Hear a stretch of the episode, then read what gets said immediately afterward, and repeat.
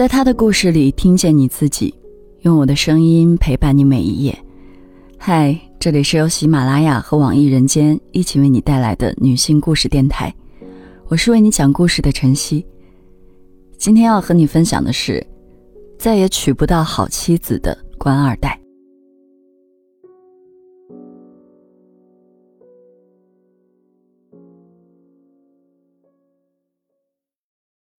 二零一六年五月的一天，我正在所里值班，忽然门口传来一阵吵闹，紧接着一男一女相互拉扯着走进报案室，男的拽着女的头发，女的扯着男的衣服，两个人一路还骂骂咧咧，直到我和同事上去制止，两人才分开。简单了解情况后，知道二人是夫妻，因为家庭纠纷要求警察处理，类似的事件很常见。只是站在我面前的这对夫妻有些违和。妻子一米七左右，长发披肩，身材苗条，长得很漂亮；丈夫一米六左右，矮胖身材，腆着肚子，右腿还有点残疾。两人站在一起，外人谁也想不到这会是两口子。我把两人带进了调解室，妻子叫乔杰，丈夫叫白志斌，双方因为离婚问题发生了争执。乔杰要求与白志斌离婚，但白志斌要求乔杰给他生个孩子再谈离婚的事情，双方因此发生争执，甚至打了起来。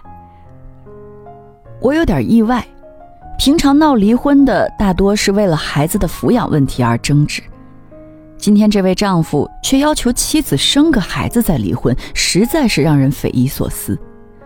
白志斌说：“乔杰结婚开始就不生孩子，即便怀上了也找理由打掉。”听到这儿，我心中隐约猜到了几分。调解过程中，乔杰一口咬定要和丈夫离婚，白志斌也咬死就是不肯离。我只好跟他们说，派出所只处理打架的事情，要离婚的话还是去法院吧。两人也就走了。不料，仅仅过了一周。这对夫妻又来到派出所，这次乔姐脸上带着手掌印，头发凌乱不堪；白志斌脸上多了几道抓痕，身上的衣服也被撕得七零八落。乔杰要协议离婚，白志斌不愿意。今天乔杰要到法院去，白志斌知道后就开始动手。白志斌在一旁怒气冲冲地说：“离婚？凭什么？”你乔杰就是个骗婚的，想坑我们一家。然后又一副要动手的样子，我急忙招呼同事把二人隔开，打算先带白志斌去办公室稳定情绪，了解情况。临出门时，他还冲妻子叫嚷：“法院判了离婚，你也别想活着走出家门。”我一边训斥白志斌不要在派出所斗狠。一边和同事连拉带拽的把他弄进了办公室。一进办公室，白志斌激动的表态：“乔杰不给他留下个一男半女，这婚他坚决不能离。”我直奔主题，问他为什么打架。白志斌说：“乔杰把他妈气住院了。”白志斌今天叫乔杰去医院给他妈认个错，结果乔杰又提出去法院离婚，白志斌气不过就动手了。我忍不住问俩人到底怎么回事原来，二零一零年，白志斌和乔杰都在一家大型国企上班，但两人的身份截然不同。白志斌是正式编制，父亲又是单位的主要领导，而乔杰只是刚进单位的一个临时工，家里还有个卧病在床的父亲。那时，三十一岁的白志斌和二十三岁的乔杰都没结婚。乔杰长得漂亮，性格也好，白志斌对她一见钟情。虽然明知乔杰根本瞧不上自己，但他相信自己的背景是临时工乔杰难以拒绝的。毕竟乔杰能不能转正，甚至能不能继续干下去，就是白志斌父亲一句话的事儿。白志斌虽然长相一般，学历有限，右腿还稍有残疾。但由于父亲身居高位，给他介绍对象的人也有很多，所以他在择偶上心气儿颇高。白志斌的母亲也倾向于找个漂亮的儿媳妇，将来好生个好看的儿子。虽然乔杰开始看不上白志斌，但经过白志斌全家的不懈努力，一年之后，他终于还是接受了白志斌，当上了书记儿媳。和白志斌结婚半年后，乔杰成为同期一百零五名临时工中唯一一名转正的人。白志斌还说，乔杰父亲看病的钱也是白志斌父亲想办法从厂里解决的。可现在乔杰转了正，提了干，转头就不认人了。我问他，他父亲不管他俩离婚的事儿吗？一提这个，白志斌骂了句街。其实我知道，白书记年前已经因为经济问题和滥用职权问题被纪委带走了。当时此事还在我们这个不大的城市里闹得满城风雨。我跟白志斌说，他自己的情况自己清楚，乔杰现在就是不想跟他过了，他又能怎么办？他表示，离婚也行，先生个孩子，生了孩子再离。我对他的想法也有点无奈了。白志斌的母亲也因为生孩子问题和乔杰发生了争吵，被气进了医院。我想老太太也知道，一旦离了婚，就凭白志斌的条件，想再找个乔杰一样的妻子，基本就是做梦。我决定再去找乔杰谈谈。乔杰不否认白志斌对他的指责，承认当初嫁给他的动机确实不纯。但他又说出了白志斌没有告诉我们的一些事情，让我和同事大为惊讶。乔杰在进厂工作之前已经有了男朋友，是单位的技术员小沈，两人还曾是大学同学。白志斌的母亲私下里托人问乔杰时，乔杰明说已经有男朋友了，但这并不能让白志斌放弃。他被乔杰迷得神魂颠倒，有事儿没事儿就去找他。小沈对白志斌的做法十分气愤，但对方是书记的儿子，自己只是厂里的一名小技术员，也只好这么忍着。白书记虽然没有直接出面干涉，但厂里的中层干部多次担任过说客来点拨乔姐。有人劝他说：“女人一辈子就两次改变命运的机会，一次是投胎，一次是嫁人。”多少人想嫁进白家，他怎么这么不上道呢？还有人直截了当的告诉乔杰，他这种身份的职工能不能继续在单位干下去，就是白书记一句话的事儿。他要是不打算和白志斌好，就做好走人的准备吧。乔杰想不通，自己只是想安安分分找个工作，照顾好重病的父亲，为什么要以婚姻为代价？即便如此，他还是没有答应白志斌，反而和小沈商量着赶紧结婚，幻想着结婚之后就能摆脱白志斌的纠缠。然而，就在两人放出打算结婚的消息之后不久，单位人事处也发了一个调令，技术员小沈调援疆项目部任用，为期五年。两人都震惊了。小沈去找领导要求退出项目组，领导说这是任务，要退出就辞职。小沈入职时与单位签订过最低服务年限合同，按合同规定，如果此时辞职，他需要向单位缴纳五万元的违约金，并退还三万元的培训费。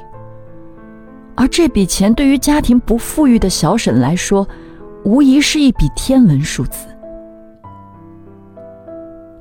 乔姐想辞职和小沈一同去新疆，但那样做的话，生病的父亲就没人照顾了。两人没有办法，只能抱头痛哭一场。没过多久，小沈随项目组去了新疆。临走前，两人立下山盟海誓，约定等小沈休假回来，两人就去民政局领证结婚。但仅仅过了三个月。新疆那边就传来消息，小沈在一次野外测绘工作中不幸遇难。乔杰说，那个项目组负责的项目危险系数很大，去的都是一些经验十分丰富的老同志。本来根本轮不到小沈这样刚刚参加工作不久的新人去，但最后偏偏就把他派去了。他哭着说：“这事儿和白家一定脱不了关系。”他甚至觉得小沈的死都是一场阴谋。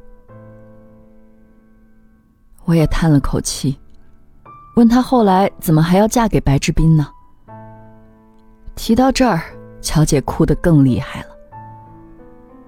乔杰的父亲老乔以前也是这个厂的职工，不过早在一九九七年就协议解除劳动合同了。原本的协议上规定，原单位要负责老乔等人的医保等事项，但实际上并没有人真正过问这些事情。同批员工四处上访告状，后来单位也承诺解决问题，但始终拖着，一直没有落实。二零一一年，老乔一场大病耗尽了家里所有积蓄，父母两人开始迫切希望单位能够抓紧落实老乔的医保工作。乔杰为此去了很多部门，但得到的大多是回去等消息，情况已经备案了，还在等上级通知之类的说法。实在没办法，乔杰买了礼品去一些分管此事的领导家，想让他们帮忙照顾一下父亲的情况，快些把事情办了。那位领导没收乔杰的东西，但告诉他白书记问过了这件事。还亲自规定了一批要求尽快处理的人员名单，可是里面并没有老乔的名字。那位领导说：“只要白书记有批示，乔杰父亲的医保立马就能办。”建议乔杰还是去白书记家坐坐。虽然当时乔杰还没能走出小沈的阴影，但为了父亲，还是硬着头皮去了。白书记不在家，白志斌的母亲隐晦的告诉他，白书记也很想帮乔杰父女渡过难关，可是老乔的情况很特殊，这批办不下来。但是，只要乔杰同意和白志斌好，白书记可以担着风险，让这事儿特事特办。明知对方给自己下了套，但走投无路的乔杰为了父亲的医药费。带着一腔的怒火、怨气和绝望，跟白志斌走进了民政局。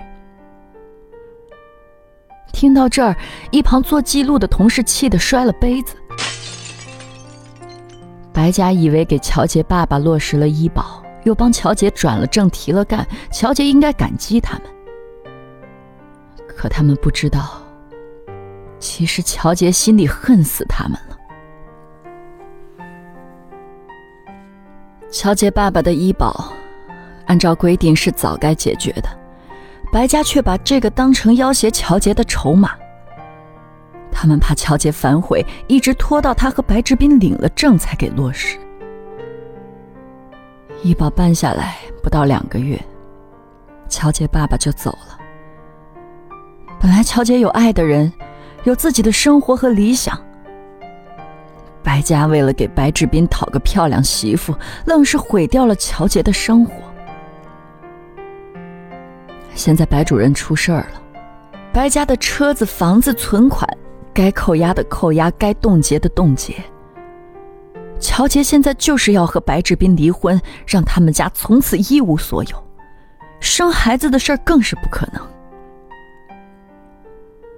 一个认为妻子应当知恩图报的丈夫。一个认为丈夫报应不爽的妻子，看来这场调解是做不下去了。我不愿劝乔杰和白志斌夫妻和好，也不好明说支持他们离婚。我们履行完了自己的程序，其他该法院去处理的事情，还是交给法院去办吧。不久，两个人以离婚告终。离婚时，乔杰放弃了一切财产；离婚后，又从单位辞去了公职，不久去了外地，从此不知所踪。他和白书记一家的事情，成了那个单位职工们茶余饭后的谈资。有人骂乔杰不要脸，白书记在位时帮了他那么多，一出事儿他就要和白家撇清关系。有人说这是报应，白家多年来在厂里飞扬跋扈，现在活该家破人散。也有人感叹这姑娘城府太深，一直念着小沈，嫁进来是为了报复白家。